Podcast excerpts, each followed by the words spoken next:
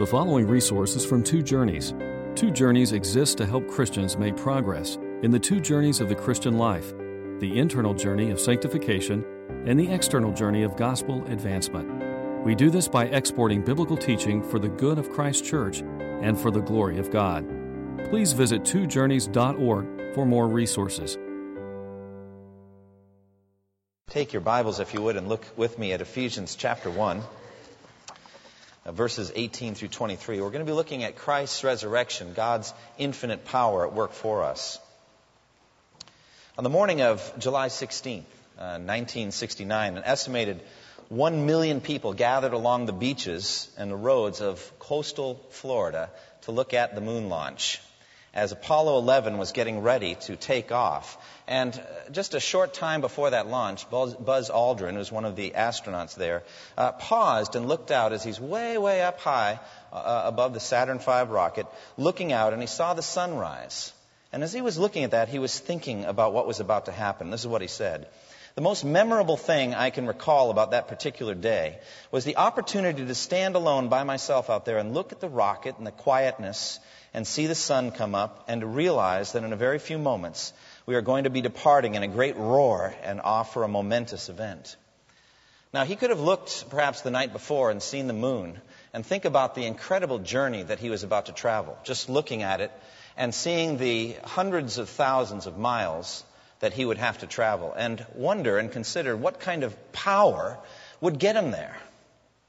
Now, a mere 8 years before, President Kennedy had said, "I believe that this nation should commit itself to achieving the goal before this decade is out of landing a man on the moon and returning him safely to the earth." The big problem was the development of a rocket powerful enough to do the job. None of the rockets that existed at the time were even close. The payloads were somewhere around 50 or 100 pounds, and they would need thousands of pounds to be lifted up into space. The distance from the Earth to the Moon, 230,000 miles. In order to escape the gravitational pull of the Earth, they had to achieve a speed of 7 miles per second, 25,000 miles per hour. And over the next 7 years or so, they developed the vehicle that could do it, and that was the Saturn V rocket. It's an incredible thing, one of the most incredible accomplishments of technology in history. It stood 363 feet high. That's a 36-story building. It had 5 cavernous F1 engines, delivering a total of 7.5 million pounds of thrust. The sound of Saturn V's ignition and liftoff was the second loudest man-made sound ever, behind only a nuclear blast. It was fueled by a volatile mixture of liquid oxygen and kerosene, and its engines burned for 150 seconds in the first stage, listen to this, consuming fuel at the rate equivalent to 3 million automobiles. And you think you had a gas guzzler. 3 million cars. The rocket weighed 3,000 tons. It flew in the air. 3,000 tons flying through the air. And of course, you know that the Apollo 11 mission was successful, and it marked a new era in human history. But I consider it a kind of a picture or a paradigm that I want you to consider with me this morning. And that is a picture of power. And I mean power for a long, really infinite journey. The power of the Saturn V rocket doesn't even compare, frankly, to the power that's described in the text that was read for us this morning. Now, what is power? Well, I think it's energy directed to accomplish some change. The energy to accomplish an effect or a change. We think, for example, of a powerful ruler like the Roman emperor. His word changes life for millions of people. He just speaks a word and a census is taken and people are moving all over the Roman Empire. That's power to effect a change. Or we think about, let's say, a powerful medicine. It produces a great change, like antibiotics, a great change in the condition of the patient. Powerful medicine. Or powerful writings, a powerful book changes hearts and minds, like around the time of the American Revolution. This Saturn V, this was a powerful rocket. It produced an incredible change of lifting 3,000 tons off the ground and throwing it toward the moon. So what is the power at work in our lives? That's what's in front of us today. And how does it relate to Jesus Christ and to his resurrection, as Paul relates it in Ephesians 1, 18 through 23? Now, I love Easter. This is definitely my favorite time of the year. I know that as Christians, we're supposed to celebrate the resurrection every week, and we're supposed to celebrate it every day, and we do. But isn't there something special about coming together on Easter Sunday and just considering with great joy what awaits us, those of us who have faith in Christ? To know that the grave doesn't get the final word on us. Isn't that wonderful? To know that your sin isn't the final word on your life. That grace is the final word on your life. Now that's what's worth celebrating. And we do year-round, but especially Easter Sunday. We rejoice over the future glory. The idea that we have in front of us an incredible vision of the glory of God that will be so powerful, it will transform us forever. 1 John says that when we see Him, we will be like Him, for we will see Him as He is. And the glory is so bright, so astonishing, so powerful, that it says in the book of Revelation, they won't need the sun or the moon or the stars or any kind of light, that the glory of God will be enough. This is what it says. The throne of God and of the Lamb will be in the city, and His servants will serve Him. They will see His face, and His name will be on their foreheads. There will be no more night. They will not need the light of a lamp or the light of the sun, for the Lord God will give them light, and they will reign forever and ever. Now, Christ's central promise to me, as I think about Resurrection Day, as I think about the joy of this day, I've always thought, since I heard one sermon in particular a number of years ago, about one passage in particular, and that's in John 14, where Jesus says, because I live, you also will live. I'm promising you, my believers, those that follow me, I'm promising you the plunder of the victory I'm going to win. Because I live, you also will live. There's a complete and total link, therefore, between Christ and His followers. Colossians 3:4 says, when Christ, who is your life, appears, you also will appear with Him in glory. Now that is the joyful celebration of Easter, isn't it? The idea that Christ's triumph is our triumph.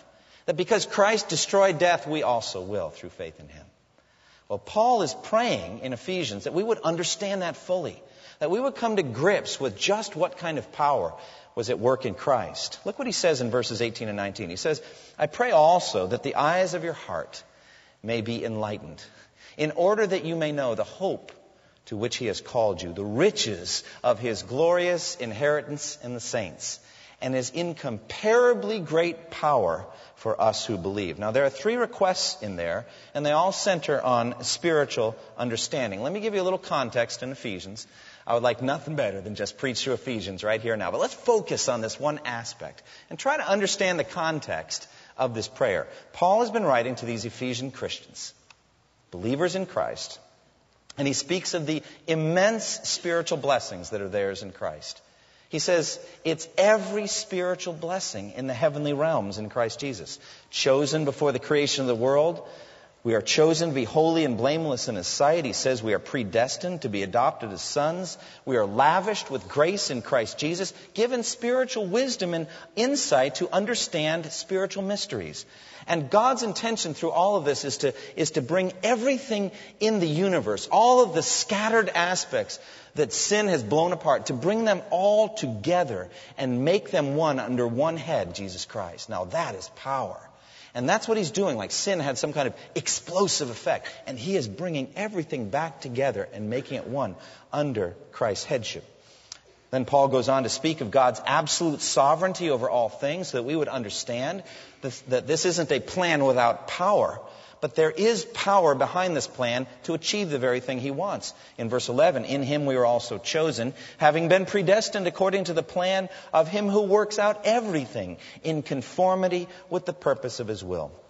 And then he goes on to describe the Ephesian Christians' personal situation. They were included in Christ when they heard the gospel and they believed it. They were marked in Christ with a seal, the promised Holy Spirit. Now, having been marked, they're starting to work out their salvation with fear and trembling. They're starting to show good works. They're putting on display their internal faith in Christ Jesus and their love for all the saints. So that's the context. And in the center of all that, Paul prays for them. And he wants them to know of his prayer. He wants to teach them what he's praying for them. I could say this for many reasons. One is to teach us how to pray. And if you don't get anything else out of this, I think it's good to just take this section and pray it for people. Pray this for your wife or your husband. Pray it for your children. Pray it for yourself. Pray it for your pastor. Pray it for friends. But that's what he does. He tells them what he's praying for. And the center of Paul's prayer life, here at least, is that they would have a kind of a spiritual understanding. Look at verse 17. I keep asking, he says, that the God of our Lord Jesus Christ, the glorious Father, may give you the spirit of wisdom and revelation so that you may know him better. So, number one prayer request here is that you, the believers in Christ, would know God better. That you would know him better. And this makes complete sense because it lines up with Jesus' prayer in John 17:3 concerning eternal life.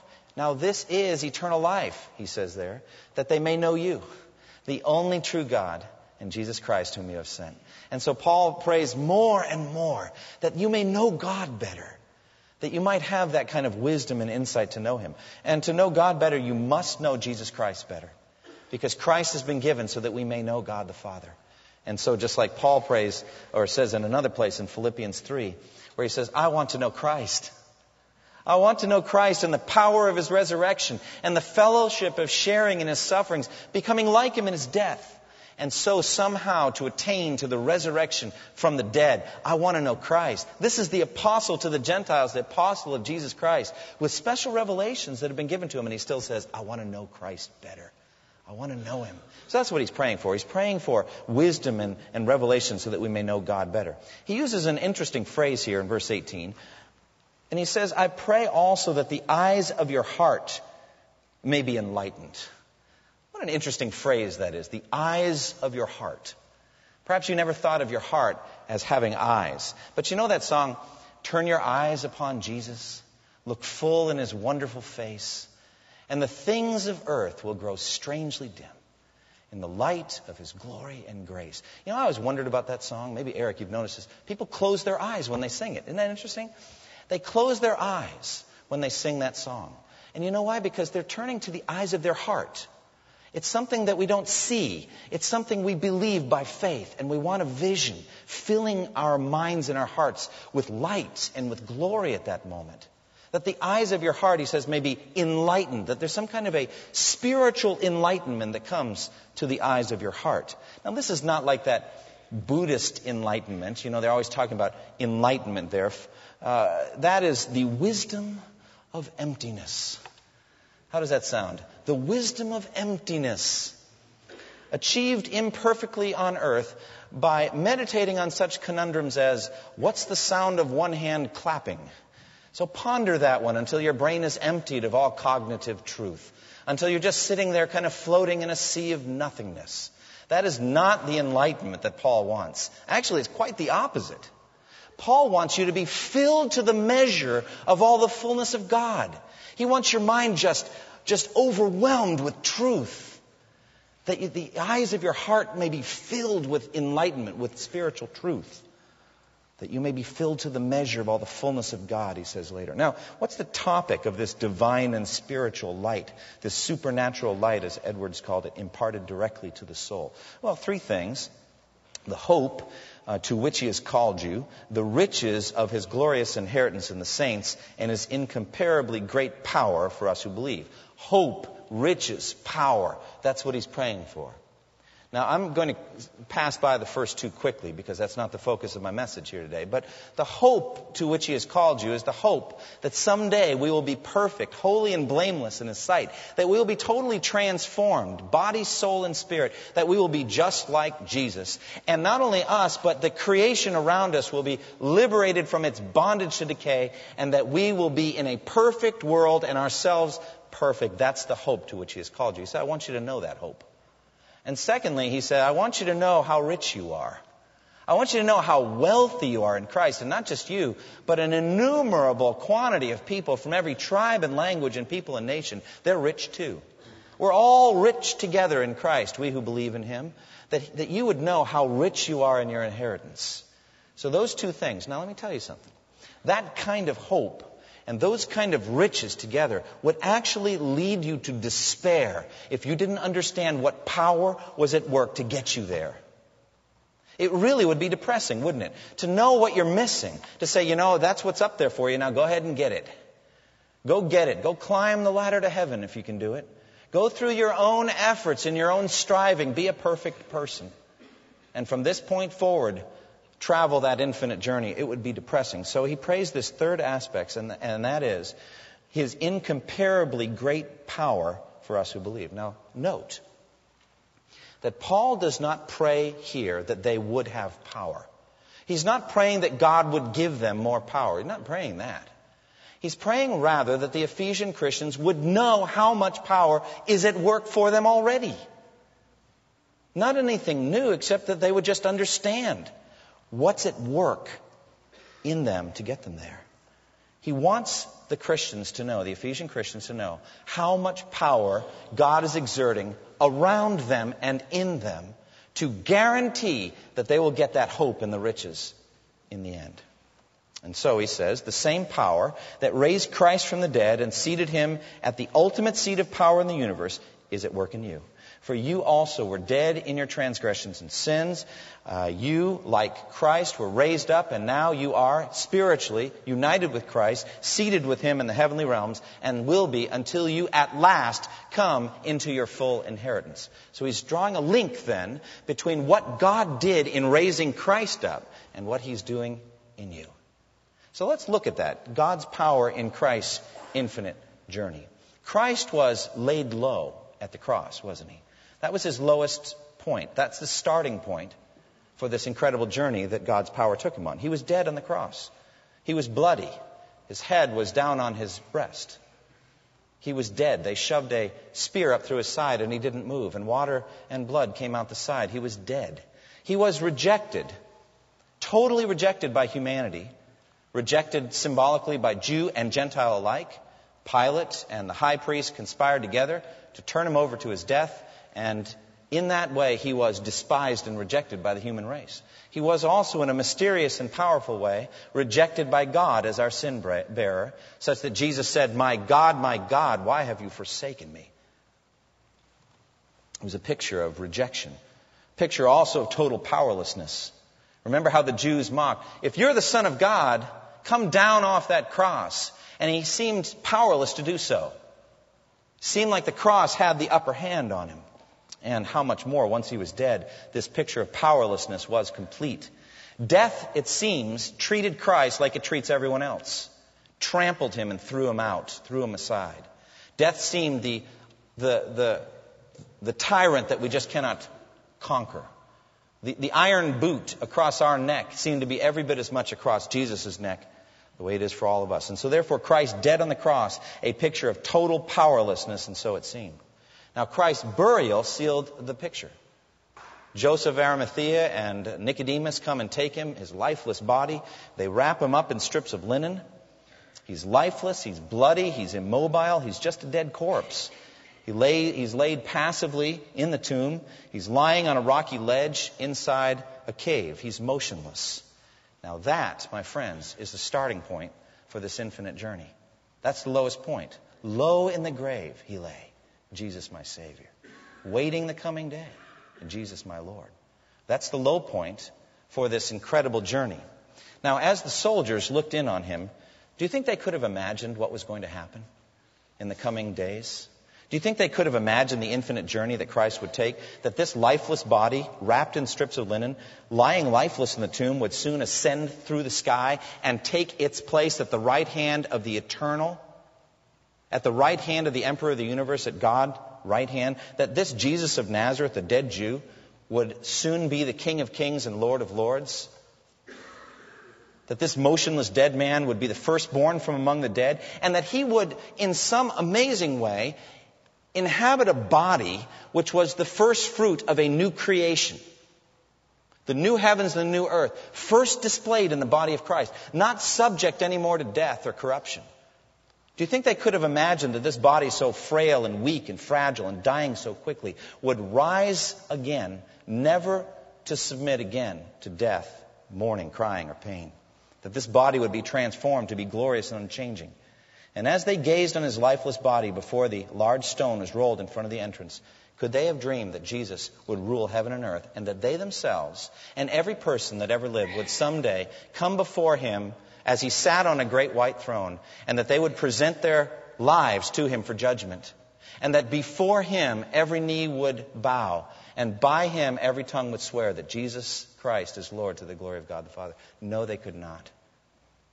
Low in the grave he lay. That was the base of his infinite journey. Now, what are the aspects of this infinite journey? Well, first, simply, resurrection from death to life. The power of death actually shattered by Jesus Christ. I love what Peter said at Pentecost. In Acts 2:24, it says, "But God raised him from the dead, freeing him from the agony of death." Listen, because it was impossible for death to keep its hold on him. Now, usually, when we use the word impossible concerning death, it's impossible for us to break its chains. It is the most impossible thing ever. We have no power over death.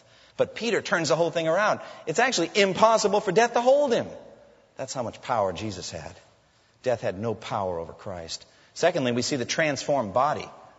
Jesus had raised others to life. You know Jairus' daughter? Do you remember what he said to the mourners that were outside the house? "Do not weep. She's merely sleeping." The girl's not dead, but asleep. Do you remember what he said to his disciples when he was going back to raise Lazarus up? You remember? "Lazarus has fallen asleep, but we must go and wake him." Now, why does he speak like this? Because the existence into which they were awoken was the same as before they died. They were back under death, and their bodies continued to decay and to be corruptible. And they would die. And those same bodies that Jesus raised up, or resuscitated really, at that moment, would someday succumb to death. But not Jesus' body. You see, he has a resurrection body. He's in a whole new realm of existence. 1 Corinthians 15 calls it a spiritual body. We mulled over that a year ago. What is a spiritual body? You're going to be thinking about that forever, but Jesus has one. A spiritual body not subject any longer to death or to decay or corruption. Romans 6:9 says, "For we know that since Christ was raised from the dead, he cannot die again." Now that's the difference between him and Jairus' daughter. And that's the difference between him and Lazarus. It says in 1 Corinthians 15, 42 and following, "The body that is sown is perishable. It is raised imperishable. It is sown in dishonor. It is raised in glory. It is sown in weakness. It is raised in power. It is sown a natural body. It is raised a spiritual body." And so the body is transformed. But thirdly, he ascended through the heavens. You know, the astronauts, the unbelieving ones, said, "Oh, we're out here in space and there's no heaven up here." So that destroys the cosmology of the Bible. Well, I wonder sometimes, don't you? Didn't Paul speak of a third heaven? So I wonder if the Bible, if we could understand it this way. I don't know for sure this is the right interpretation. But could it be the first heaven is the sky above us? And the second heaven is outer space? And could it be the third heaven is the spiritual realm into which Jesus entered? And so Christ passed through all of those, didn't he? You remember in Acts 1, after he'd spent 40 days with his disciples after resurrection, a 40-day seminary with Jesus as the professor. What an incredible thing. You know, church history, Old Testament, hermeneutics. No New Testament classes yet. Didn't need it. Said, "You're going to write the New Testament. We'll get to that later." All right? But he's teaching them 40 days. And then after that, he takes them out and he ascends before their very eyes. And they're watching him go up as he goes, and a cloud hides him from their sight. He's passing through the heavens. And it says in the book of Hebrews, Hebrews 4, verse 14, "Since then, we have a great high priest who has gone through the heavens." He's passed through the heavens. "Jesus, the Son of God, let us hold fast to our confession." So Jesus has, in some mysterious way, just passed through the heavens. And it says that he's seated at a position, the position of ultimate power. Look at verses 20 through 23 in our text here. Ephesians 1, verse 20 and following. It says that God raised him from the dead and seated him at his right hand in the heavenly realms, far above all rule and authority, power and dominion, and every title that can be given, not only in the present age, but also in the one to come. And God placed all things under his feet and appointed him to be head over everything for the church, which is his body, the fullness of him who fills everything in every way. Jesus ascends up through the heavenly realms and is ushered right into the very presence of God Almighty. And he sits at the place of power, at the right hand of God Almighty. And he says in the Great Commission, "All authority in heaven and on earth has been given to me." That is the infinite journey of Christ. From that low place in which he lay, all the way up through the heavenly realms in a new resurrection body to sit at the right hand of God Almighty and to rule heaven and earth from there. That is the infinite journey of Christ. Now let me tell you, infinite journey requires infinite power. And God the Father exerted that power on Christ. And here's the point. The very thing that God the Father has done in exerting power in raising Christ up, that power is at work in you today if you're a Christian. Isn't that magnificent? The very same power that raised Christ up from that cold tomb and seated him at the right hand in the heavenly realms is at work in you. Now, this is the very thing that Christ had wanted. You remember right before he died, on the cross, just before he died, he said, "Father, into your hands I commit my spirit." It says in 1 Peter, he entrusted himself to him who judges justly. And so the Father raised him up from the tomb and seated him at his right hand. And look at the language of power. Look at verse 19. It speaks of his incomparably great power for us who believe. That power is like the working of his mighty strength, which he exerted in Christ. The ESV puts it this way. What is the immeasurable greatness of his power toward us who believe, according to the working of his great might? It's like Paul is stretching language here to talk about how much power was at work in Christ, the same power at work in you. It's incredible. Greater in some sense than the power he exerted in creating the heavens and the earth to begin with. That's the recreating power of God at work. Now, the point of all this is the parallelism between Christ and his experience, his resurrection, and ours. We also are on an infinite journey. And what is our starting place? Well, look at chapter 2, verse 1 through 3. It says, "As for you, you were dead in your transgressions and sins." That's your low point. Dead in your transgressions and sins in which you used to live, when you follow the ways of this world and of the ruler of the kingdom of the air, the spirit who is now at work in those who are disobedient. All of us also lived among them at one time, gratifying the cravings of our sinful nature and following its desires and thoughts. Like the rest, we were by nature objects of wrath. That's your low point. Low in the grave you lay spiritually. You were dead. You weren't sick. Don't ever let anyone tell you Christianity is a crutch for the weak. Christianity is a resurrection for the dead. They speak too lightly in mocking our faith. Oh, it's far worse than you imagine. It's no crutch. I couldn't use a crutch. I was dead in my transgressions and sins. Go ahead and toss a crutch to a dead person. Here, I want to help you in the fact that you're unable to walk. Crutch isn't going to help you. Oh, no, you were dead in your transgressions and sins in which you used to live. Dead while you lived. But God raised you up through faith in Christ. And verse 6, it says, you are seated with him in the heavenly realms in Christ Jesus. Positionally, you're already there. God sees you that way. But likewise, you have an infinite journey to travel. And that is to end up totally and perfectly conformed to Christ in every way. Perfect in your souls, in your mind, your will, your emotions, and your character. Perfect in your body. Incorruptible and eternally alive with him, with a perfect body that will never die again. And seated with him in heavenly power, reigning with Christ. That's the end of your infinite journey.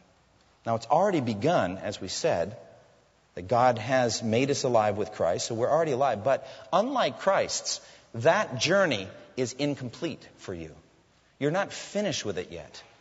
You're not finished because you have to be here listening to me instead of seeing the glory. If you were given the choice, see the glory, okay? But in the meantime, you get the preaching. We're not finished yet. We're not done being saved. And so we have before us a long and perilous journey. Very dangerous. We still dwell in bodies of clay. We still wrestle with indwelling sin. We still have divided minds and hearts. We still need faith and hope. Our foes that oppose us are infinitely more powerful than we are. The devil has been successfully tempting people for thousands of years. He is immensely powerful. He's called the God of this world. He's a deceiver. He's a slanderer. He's a merciless tyrant. He is a soul slayer. He is vastly more terrifying and more powerful than you can possibly imagine. And so also is this dangerous and clever and shrewd world system that he's set up to allure you and entice you and trick you and trap you so that you will not love Jesus anymore, so that you will not believe in him. And even worse, you have within you a rebel flesh that likes what the devil's doing, kind of attracted to it, interested in it, a foe within the walls. And we have, therefore, the world, the flesh, the devil opposing us every step of the way. Now, once Apollo 11 escaped Earth's orbit and started heading toward the moon, it coasted most of the way. All they needed was occasional nudge to do some course correction. Is that your experience as a Christian? I wouldn't think so. Every day you get up and you're told to put on your spiritual armor. You're told basically to slog for every foot of spiritual progress that you're going to make. You need immeasurable power to make this journey. It is a dangerous journey. And as a result, the Lord, in John 17, when he was leaving, said, "Father, I am leaving, and they're still in the world. Protect them. Protect them by the power of your name." He considered a great problem that you're still in the world. And so you need immeasurable power for your infinite journey. Now, there's two kinds of power that God puts forth. One is a power in you, and another is a power around you. And both of them are worth considering. The power in you is transforming your heart, changing it from a heart of stone to a heart of flesh. You're being renewed by the transforming of your mind as you hear the Word of God preached and taught accurately. And as you're listening to the Word throughout the week, as you listen to tapes, you're reading books, you're being transformed. God's power is at work through the Word of God in you, changing you from inside, renewing your mind. He's changing your will to love and desire and yearn for and choose what He loves and desires and yearns for and chooses, so that you're conformed to Christ, convicting you also of sin when you transgress, so that you would hate it the way He hates it, renewing your drive for holiness day after day, waking you up with incredible power, saying, "Let's get up, let's get moving, let's have our quiet time, let's pray, let's read the Bible, now let's go, let's fight sin, let's say no to that temptation. Let's stand firm. Put on your spiritual armor. Keep walking. Let's do those good works that God has ordained that you should walk in them. Drive, drive, drive." It takes energy. Paul talks about this in Colossians 1. "We proclaim Him, admonishing and teaching everyone with all wisdom, in order that we may present everyone perfect in Christ. To this end I labor, struggling with all His energy, which so powerfully works inside me." So there's this energy, this power inside you, to help you finish that long journey that's still ahead of you.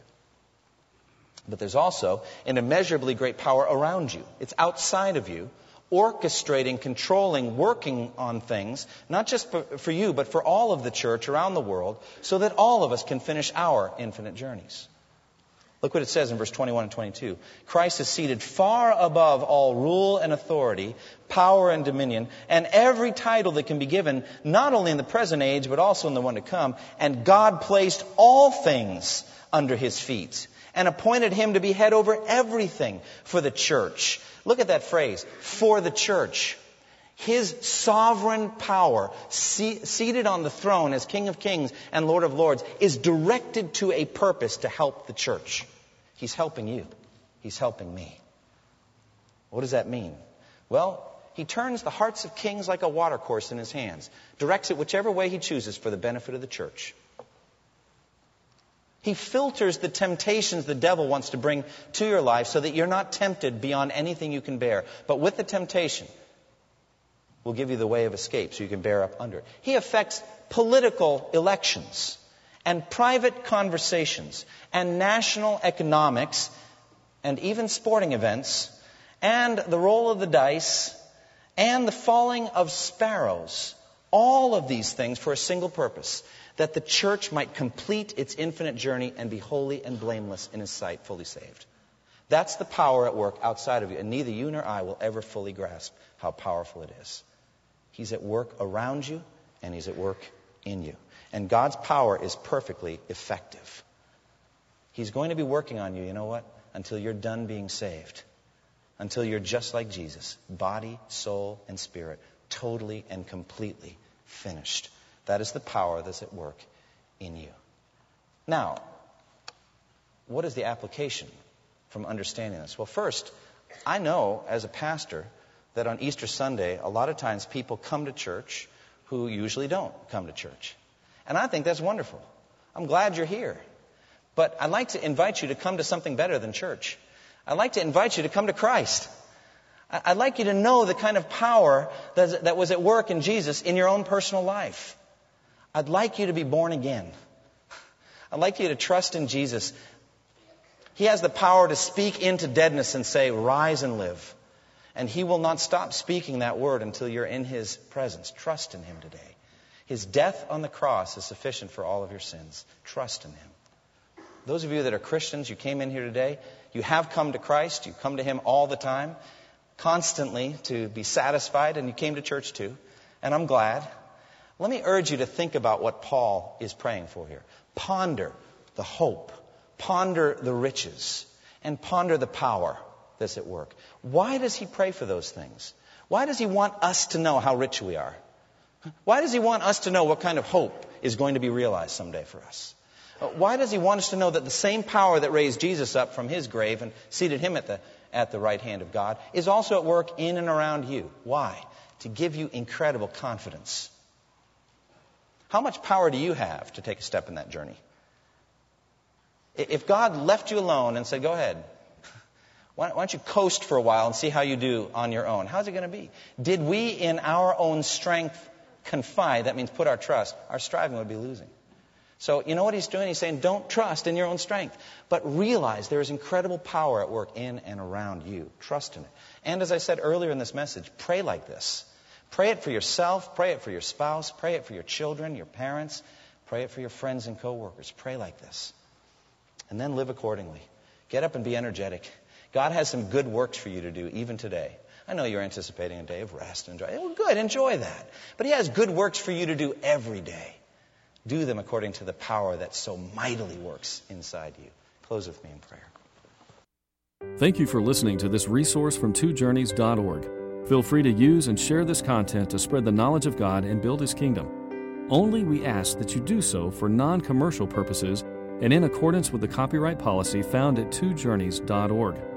Two Journeys exists to help Christians make progress in the two journeys of the Christian life, the internal journey of sanctification and the external journey of gospel advancement.